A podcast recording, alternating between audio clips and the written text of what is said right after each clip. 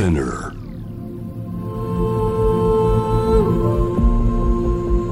J-Wave Innovation World Ella podcast from the next Ella. ノンがナビゲートしています。イノベーションワールドエラー。ここからは様々なジャンルのイノベーターをお迎えするトークセッション from the next era。対話の中からイノベーションの種を導き出します。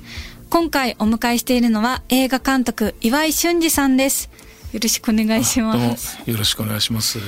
岩井監督はですね、7月31日に劇場公開されました映画8日で死んだ怪獣の12日の物語でご一緒させていただきました。よろしくお願いします。ありがとうございました。その説は、あのその説は。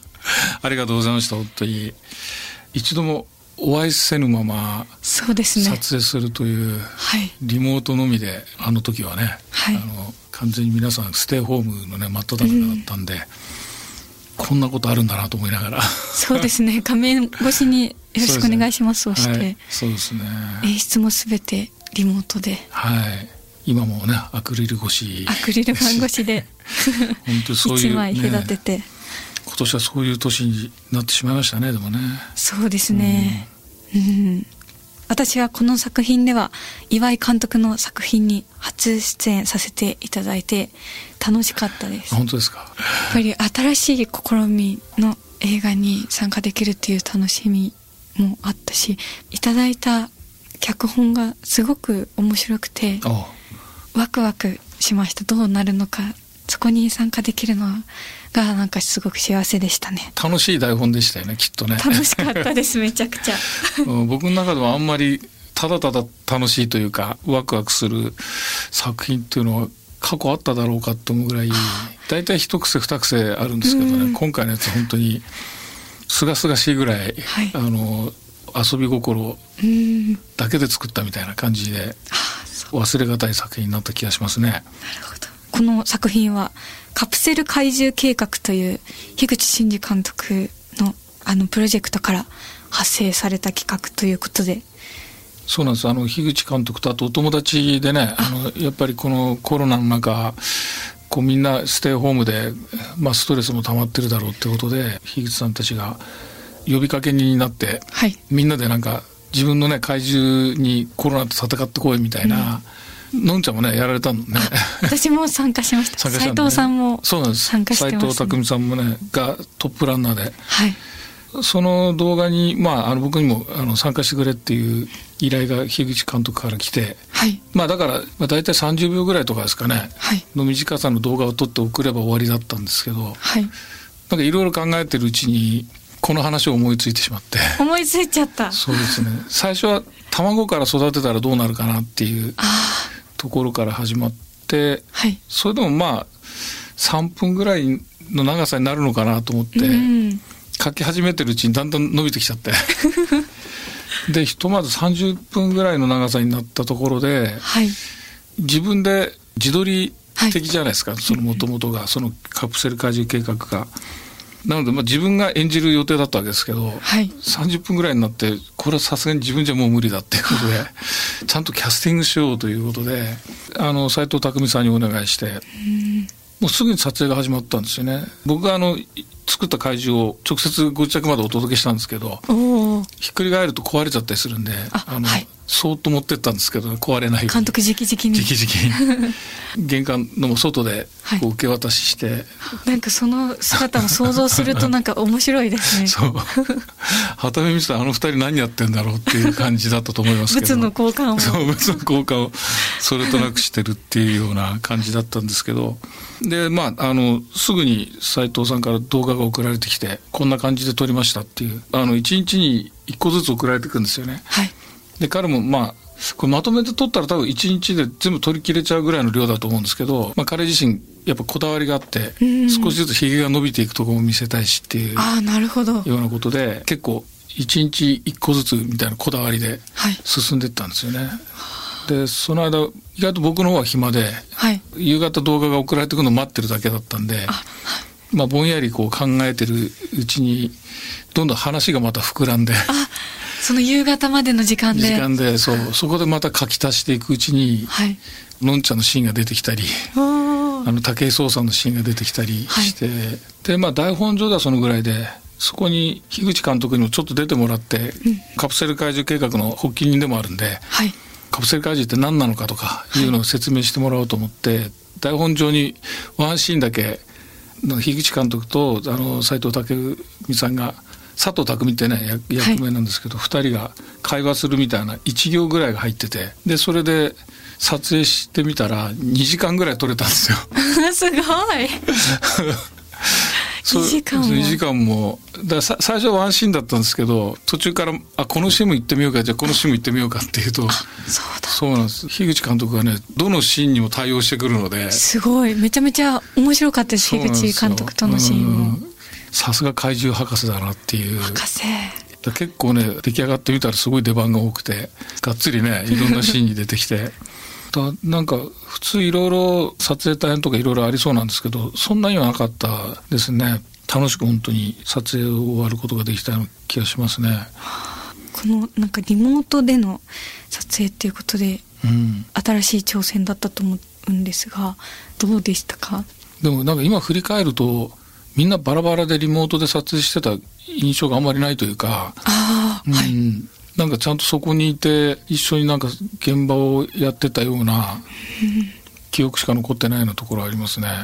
どうですか、ね、そうですね、うん。あの私も監督とか斉藤さんとはリモート越しでなんか演技したり演出していただいたりっていう感じだったんですけど想像力を働かせてちゃんと頭を一致させてみんなでやっ作ってればなんかその充実感があるんだなっていうのはすごく感じました。うん、まあ一番ありがたいのは来月再来月になったらあれコロナいなくなっちゃったよっていう、うん。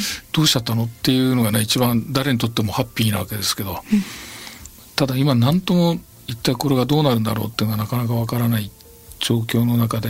はい。まあそれでもみんなそれぞれ、まあ、僕の周りでもですけど妙にこう空いてしまった時間とか、はい。あのそういう中で自分のものづくりに向かい合い直したりとか逆にプレッシャーなくなんかその自分のやってきた仕事に向かい合い直してるような話を周りからもよく聞くんで、うん、大変なんだけどまあちょっと違うアングルから今自分たちがいる世界をはい。こう眺め直してるっていうんですかねなんかそういうタイミングなのかなっていうふうには思うんですよね。まあいつまでもずっとっていうことではきっとないとは思うんで、はい。まあなんとかね耐え忍んではい。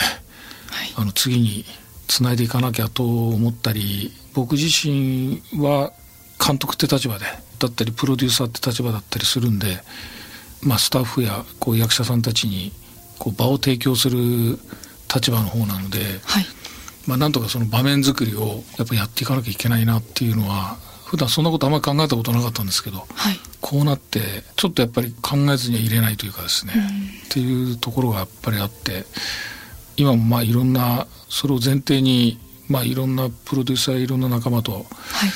何ができるかみたいな話をする機会は本当多いですね。まあ、後輩にあの結城貞監督っていうはい。監督がいるんですけど彼とかとも電話でそんな話をうん。お互いにこう意見交換したりとか,、はい。なんかそういう場面が結構多い気がしますね。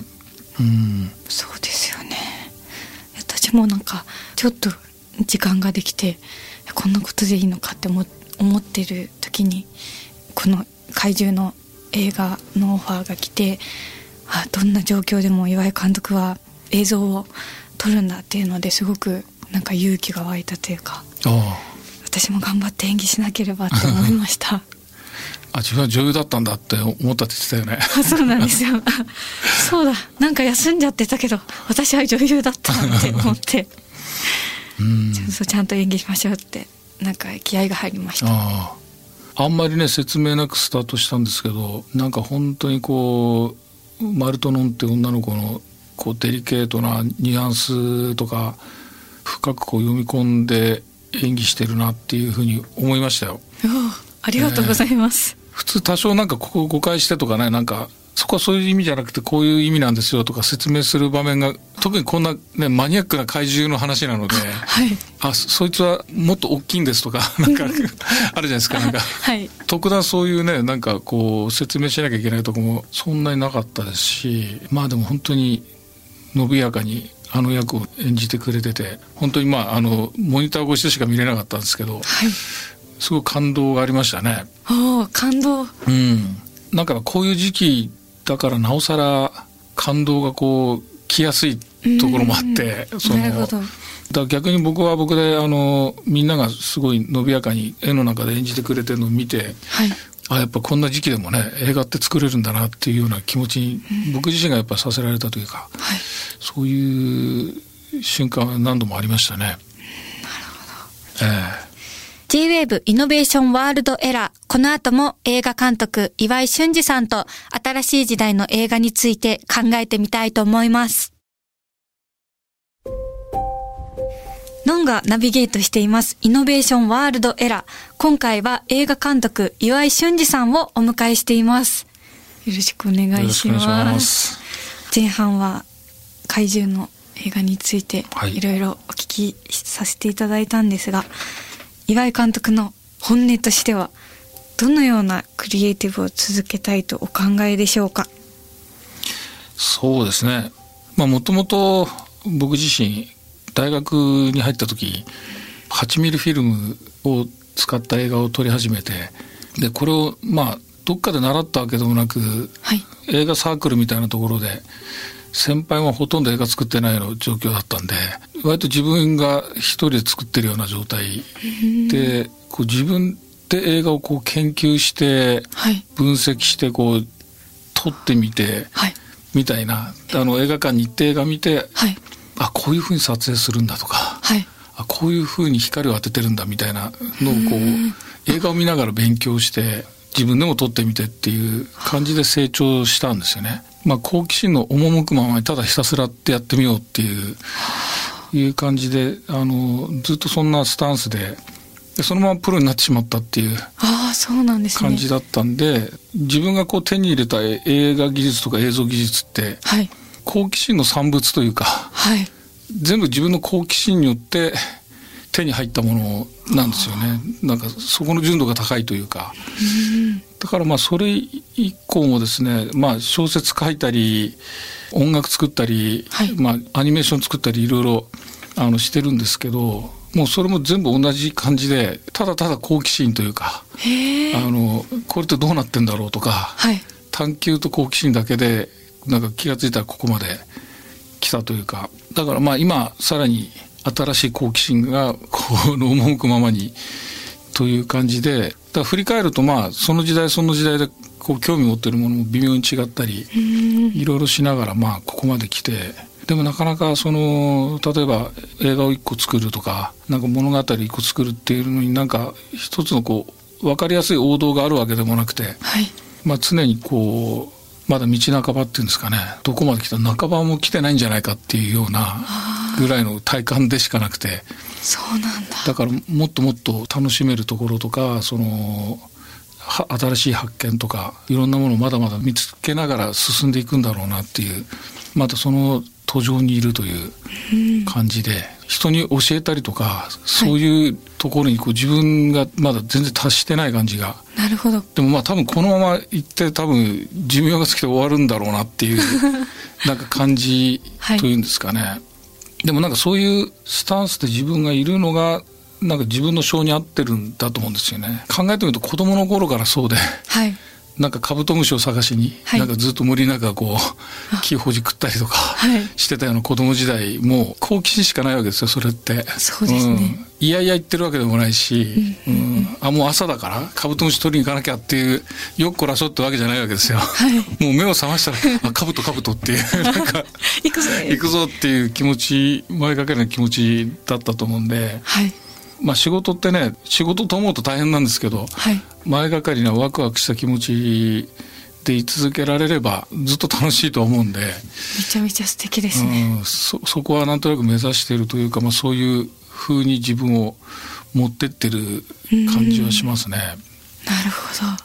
今回岩井監督とお会いしてやってみてすごくなんか変な言い方かもしれないですけどとっても無邪気な方なんだなって感じて。あ。だからそれがすごくあの映画作りがもう子供心で好奇心で作ってるんだっていうのがなんかすごく腑に落ちました。自分が成長してるんだか成長してないんだかよくわからない状態でもあるんですけど、うん。結構大変なんですけどね。一個物語を作るにおいても、まあ、今ちょうど取り組んでるやつがもう1年半ぐらいですかね、はい。あのなかなかこう出口は見出せないまま長い時間かけて作ってるやつがお話があるんですけど、はい。まあ、やっとゴールが見えてきてはい。その、まあ、長かったなっては長かったしこんだけ時間かけないとこの話は出てこなかったよなっていうものでもあったりするんでっていう仕事だったりもするんでまあ日々やっぱり自分が好きでやれてるっていうスタンスじゃないとはい身が持たないところもやっぱりあるね、確かに大変だからこそ。うですね。それでもねやっぱり向かい合いたくない日はやっぱあって。はい。うんやんなきゃいけないんだこれっていう。なんかそのやっぱ兜兜っていうわけがいかない、遊んでるだけじゃないですもんね。そう。てかその解けないパズルに向かう感じなんで。うん。嫌な汗をかくようなねタイミングが多くて、だから本当になんかこの仕事その作品に取り組んでてよかったなってはい。こうドーパミンが出て幸せな気持ちになれる日っていうのは少ないんですよね。はい。だけどまあその一瞬ですよね。うん。そそこの日を待ち焦がれながら頑張るみたいな感じではい。大変なんですけど楽しいっていうことですかね。うん。そうですよね。表裏一体ですね。そうですね。えーそういうアイディアや発想形にするプロセスなどどういう流れで毎回やられているんですか？まあいろいろなんですけどもちろんこう集中してくるともうずっと台本をもういた子のようになんか何も考えずにこう物語がどんどん出てきてる時もあれば、はい。でもまあなんかあの去年か一昨年ぐらいですかね。結構散歩するんですけど、考え事したりする時に、はい。本を電子書籍で買ってはいでそれを音声で聞くっていうのを覚えたんですそういう機能があるんですか？機能がついてるんですよ普通の iPhone とかに。えー、知らなかったそうなんですよ。で、それで聞きながらこう散歩するっていう、なんかそういう技を覚えて、小説を聞いてるんですねそうなんです。小説とか、まあ本ですね。あいろんな本をちょっとした本だと、はい一回の散歩で読み終わっちゃうみたいな感じで、こう、読書量が増えたって。えー、そうなんだそうなんですよね。まあそれはさらに自分が書いた、そこまで書いた内容を自分で聞き直したりするのも、やっぱ散歩しながら聞き直したりとか。えそんなことがでシリみたいなのが喋ってくれるんですか？そうです。あの、まさにシリちゃんが、チリちゃんが？シリちゃん。選べるんですけど京子さんとかシリちゃんとか。あ京子さんもいらっしゃったんですね。す。結構ニュアンスがあるんですよ。違うんですか？あの昔はまだコンピューターが喋ってるみたいだったのが最近割とニュアンスがこう人間らしくなってきたので意外と普通に聞けるっていうか。そうなんですね。そうなんです。でそこまでいったら今度また新しい機能を覚えてはい。自分の声をはいテキスト化できるっていうんですかね。あのあなんか文字打つとこの下にマイクがついててあはいはい。そこを押すと自分が喋ったのがテキストになるんですよ。あその機能は知ってました。はうん。でそれで小説を書くようになっていええだからそのずっと部屋にこもって書いてるだけだと運動不足にもなるので喋らないですよねあと。そう喋らないしそう。動かさなくて声出るかな今日みたいなうん。時とかありますね。そうあるからまず散歩に出て一生丸々書き終わるまでは帰らないぞっていう感じで、自分で声に出して書いてる。まあ、か書きながら綺麗には書ききれないんではい。どんどんテキストを貯めて後で家に帰って誤字脱字も直すんですけど、うんうん。ひとまずそうやって書いてその一生分全部書き切るぞみたいな感じで行って下手すると3時間から4時間ぐらい帰れなかったりしてまだ終わんないなっていう。だんだん暗くなってきたぞっていう。もうちょっと歩くかと路頭に迷いながら、はい。とにかくあのこの一生分を終わるまでは帰らないみたいな、い。自分になんか縛りをつけてミッションを。つけてやるようなことまでやってましたね。それは今年思いついて。そうなんですね、えーそれで書いてましたね。そして中国の映画も撮影されてますよね。はい、そうですね。チーファの手手紙という。手紙。まあこれは同じあの自分の原作「ラストレター」っていうのを日本では「ラストレター」ってタイトルで作ったんですけどはい。中国では、まあ、現代を「ニーハオチーファ」っていうタイトルにしてもらったんですけど、まあ、中国映画ですね。あの自分が監督として中国に行って撮影するっていう、まあ、そういう、まあ、自分なりの挑戦ではあったんですけど、はい。まあ、僕の「ラブレター」とか「花とアリス」とか昔の作品をこうすごくあの愛してくれてるファンが中国にたくさんいて、自分の映画のサウンドトラックのコンサートとか向こうでやったことがあるんですけど、はい。すごいお客さんが来てくれて、あこんなにいっぱいいるんだっていう実感もあってはい。でまた中国ってあのこう海外映画の上映枠っていうのが決まっててなかなか入っていけないんですよね国内映画を保護していてただ中国映画として自分が行って作れば中国映画なので普通に上映されるということで。僕もまあアメリカとかあのフランスとかいろんな国でもう撮影経験あるんですけどはい。初めての場所で撮る何ともこう新鮮な喜びというかはい。っていうのはやっぱり何にも変え難いところがあって、うん。今回も、まあ、中国であの中国の人たちとね撮影したんですけどはいすごい楽しかったですし、やっぱ同じ映画の現場を分かり合ってる者同士ってはい。言葉が通じてなくてもはい。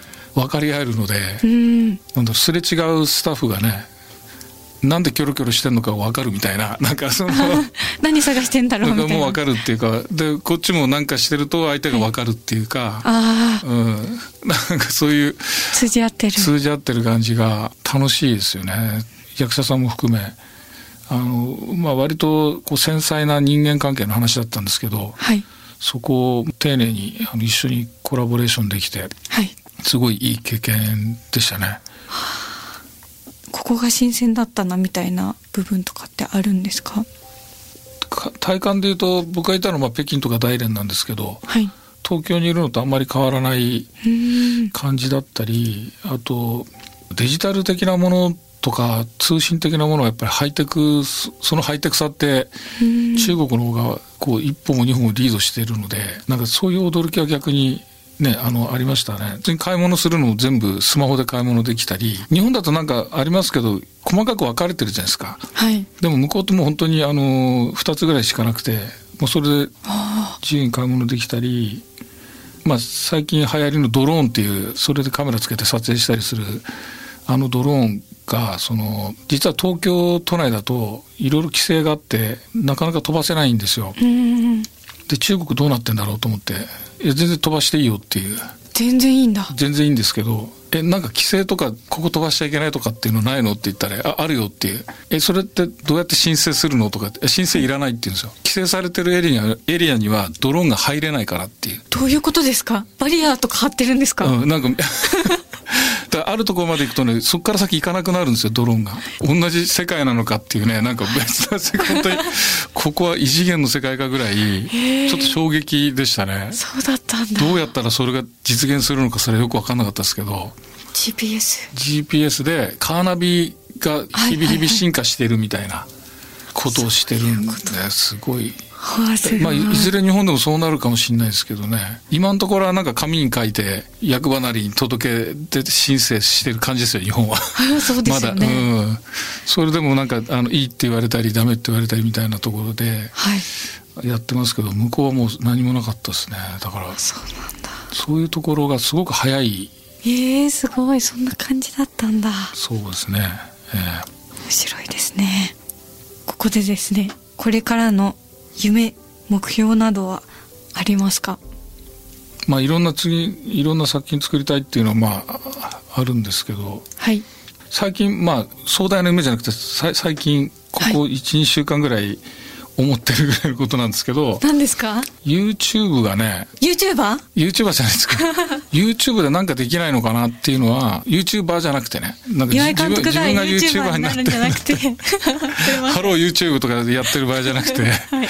せっかくこういう装置があってで今すごくねたくさんの人が見てるこういう場面があるこれをなんか使ってなんかまだあんまりやられてないようなことってないのかなっていう、はいなんかそういうことを思いついたらちょっとやってみたいなっていうふうなことをちょっと考えたりしてますね。そうなんですね。ちょっと長い歴史ではい見ると、まあ、僕ら、ね、さっきあの最初に言いましたけどあの8ミリフィルム世代でそこからいろんな映画監督が出たんですよね。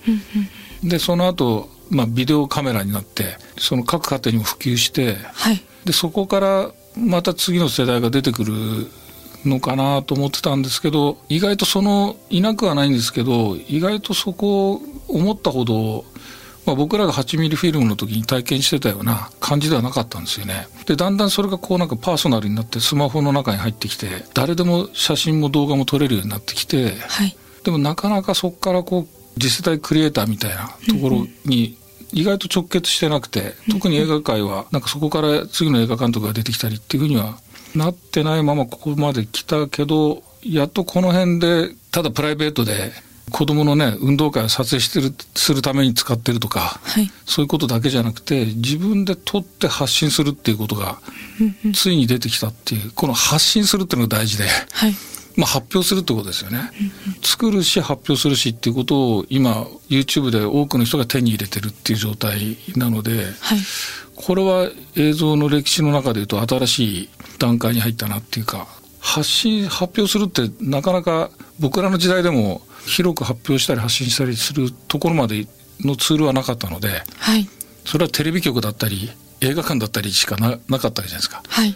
それが今誰でも自由にこう発信できるようになってるっていうこの部分をどう今まで見てきたこう我々世代も含めてちょっとやっぱりアップデートしてそこからまた何か新しい発明を思いつきたいなと思うし、はいうんまあなんか出てくるんだでしょうけど、まあ、せっかくなら思いつくなら自分で思いつきたくもあるしっていうか なんか、はいうんっていうふうにはちょっと思ってますかね。うんそうだったんだ。YouTuber じゃなかったですね。ねまあ今回もだから、ね、8日で死んだ怪獣も最初 YouTube そうでですしたからよねね。YouTube でそう配信したんであれが YouTube デビューだったかもしれないですね僕にとってね。デビュー、えあそれを目撃えしました。ねえねえデビュー作で嬉したから。そうだもうすでに YouTuber って言ってんですかね。ちょっとなんかやりたいです。すごく楽しみです。ぜひまたねあののんちゃんも一緒になんかやってくださいよ。あ、ぜひお願いします。ええはい。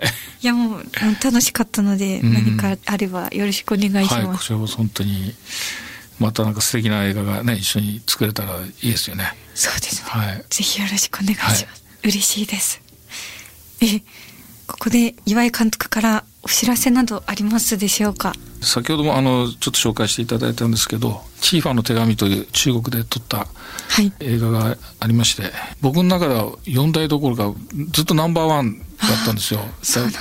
長州さんと一緒に映画撮れたらな本望なのにと思ってた長州さんが本当に引き受けてくれてはい。やれた映画なんですけど非常にまああの繊細な家族物語になってますので、はいえー音楽もあの自分で手掛けてですねはい。サウンドトラックもやってますので。すごい。えーちょっとそこら辺も注目していただきながら、いぜひ9月11日から、えー上映されてます今上映されてますんでぜひあの劇場へ、えー見ていただけると嬉しいですあとあののんちゃんとやった8日で死んだ怪獣の12日の物語という長いタイトルですけどはい。これも今各ミニシアターで上映中であとオンラインの上映もあのやってますのではい。あのぜひ見てくださいよ見てください。ぜひよろしくお願いします。ろしくお願いしますありがとうございます。えー、from the next era 今回は映画監督岩井俊二さんをお迎えしました。ありがとうございました。ありがとうございました